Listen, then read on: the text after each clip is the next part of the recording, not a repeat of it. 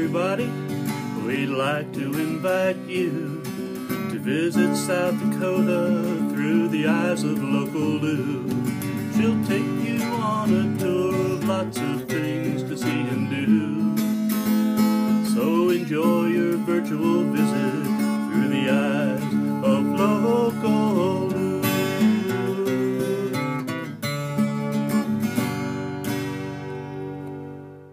Hi, and welcome to the Local Lou podcast. Thank you guys for stopping by. I always appreciate you guys giving me a listen. If you're able, you can rate my podcast on Spotify and Apple, and that makes it easier to find when searching for Sioux Falls and South Dakota history podcasts. Okay, so not a lot of competition out there, but still it helps. If you guys want to follow me on Instagram at Local Lou Podcast, you can check out pictures of historical markers that I visited or my story, which is more about my daily life and not necessarily history. Before we start on the historical marker for today, I want to share a little excerpt from a library book that I currently have checked out. That book is called Sioux Falls in Retrospect and it is by R.E. Bragstad.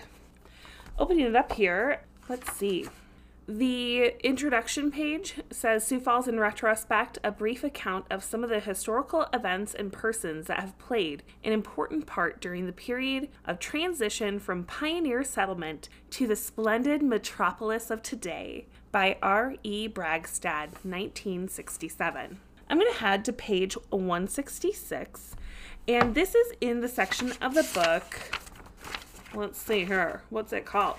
It is in it is in the section of the book called Miscellaneous Items. The item that we're going to talk about is the Slingshots Ordinance.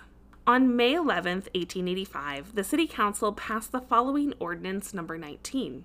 It shall be unlawful for any person to carry or have in his possession upon any of the streets of the city, or in any public place, or upon any public ground within the city limits, a sling or slingshot, or pea shooter, and any person violating the provisions of this ordinance upon conviction thereof shall pay a fine of not less than $2 or more than $5. Complaints of windows being broken by slingshots and pellets striking some of the many horses in the street doubtless was the cause for outlawing these juvenile instruments. Runaway horses were not uncommon at this time, and some being caused by being struck and frightened by such pellets. Now that's interesting. I wonder if that ordinance is still around. Now, not saying that I have a slingshot, but I would like to know if I'm breaking the law if I were to have a slingshot. This is a, a really interesting little book. I don't know too much about the author or anything, but it was a fun read. Definitely going to check that out again from the library. But let's talk about this historical marker today. I'm really amped that we're talking about this historical marker. I have not heard of this park and I had never been to it. This park um, has been on my list of parks that I wanted to check out for a while. Sioux Falls, South Dakota has about 80 parks, so there are still a few that I have yet to visit and fully investigate for myself. Mansour Pioneer Park with a name like that, I mean, come on, I had to go there. A cool layer to this marker is it may make you roll your eyes for a second if you're sick of hearing about my love of Mount Pleasant Cemetery here in Sioux Falls, because when I looked up the grave for Albert Mansour, the namesake of the park and the historical marker, I did a double take because I have seen his grave a ton of times at Mount Pleasant Cemetery. And it just caught my eye because part of the inscription on the stone is in another language, and I always wondered about that, and now I know. so, Mansour Pioneer Park is located in the Riverside community near Laura B. Anderson School, just a few blocks north of a really cool little Vietnamese restaurant, just in case you're hungry. The park is located on East Walnut Street and it is a delight. It could be the day I visited, but the air was fresh, the neighborhood was adorable, and the vibe was very chill. Historical marker Albert M. Mansour, 1889 through 1981. Albert M. Mansour was born in Armada, a tiny village in Lebanon. At the age of 15, he immigrated to Sioux Falls to work in his uncle's East Side grocery store. After his uncle's death, Mansour was urged to liquidate. Instead, he remained and worked to pay off all store debts. When a tornado demolished the store and scattered its contents, friends helped move a small horse shed onto the present grounds of Laura B. Anderson Elementary School. Mansour immediately stocked the tiny building with groceries and reopened for business. Mansour soon earned the affection of his Riverside customers and their children. He banked $1 for each newborn, rewarding passing grades with tickets to movie matinees, played Santa at Christmas, and hosted picnics and pony rides at Lien Park. During the 1930s Great Depression, he often sold groceries on a handshake. In recognition of Mansour's standing as the unofficial grandfather of Riverside, this park was renamed Mansour Pioneer Park in 1995. Historical marker Albert Mansour at Mansour Pioneer Park, Sioux Falls, South Dakota.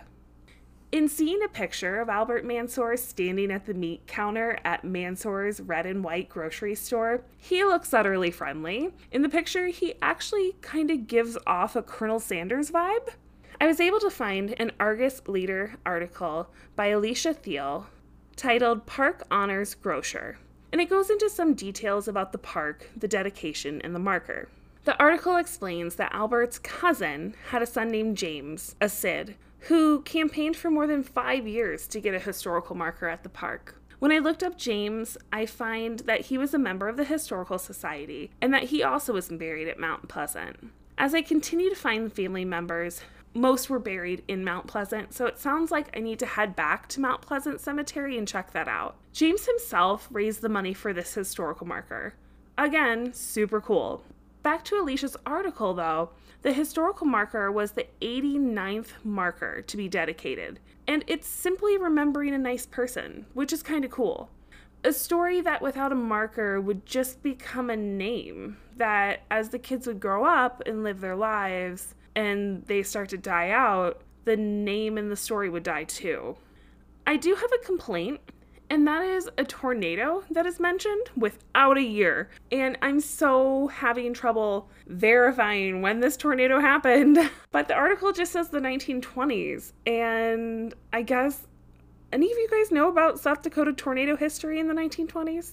That would be helpful. Overall, the historical marker is really hard to search, uh, to research, as it's just a story about a guy who was nice, who owned a grocery store. I've found the location of the grocery store obviously easily, and I have been able to look into more of his cousins' lives. But him himself, it's cool. He left such a great impression on family, friends, and acquaintances that they named a park for him and that he eventually would get a historical marker. The newspaper article I mentioned mentioned did have quotes from various kids from the neighborhood that had since grown up.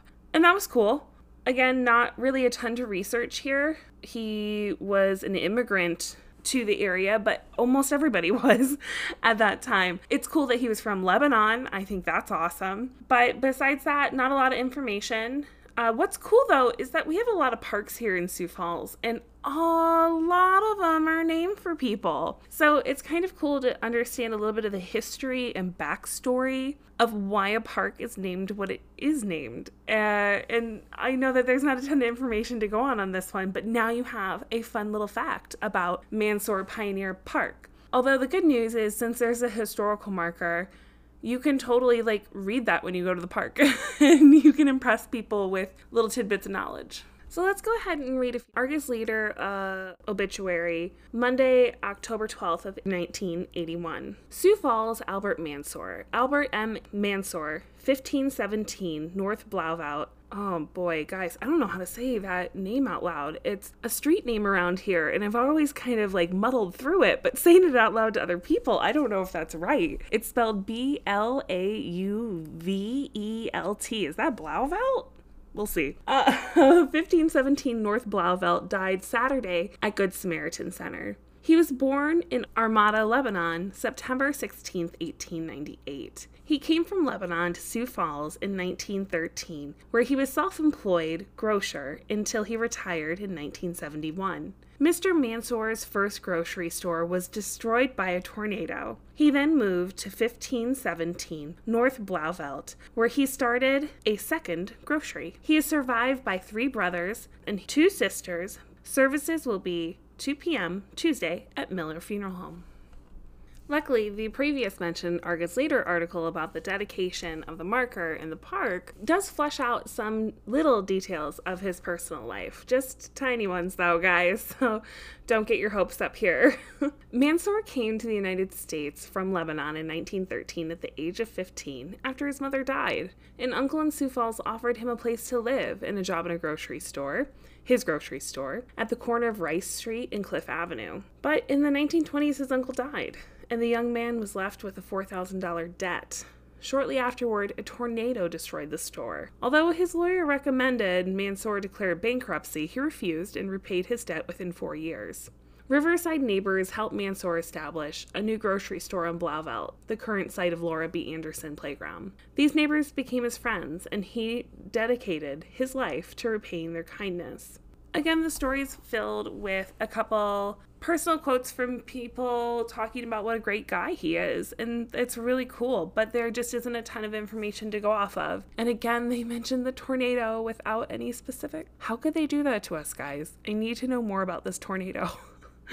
I do. What the heck? I don't know a lot about tornado history in Sioux Falls actually, and we just had a tornado a couple years ago.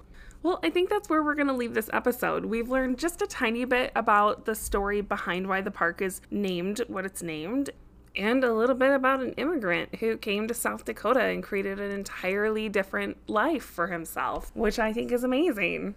Hey, keep in mind if you guys go to any cool parks that have fun historical markers or sites that you think that I would love to see, go ahead and tag me on Instagram. I would love to see them. You can always send me an email. I'll have my email in the show notes. And thank you so much for stopping by and listening today. Have a great, wonderful day, guys. Until next time on the Local Lou Podcast.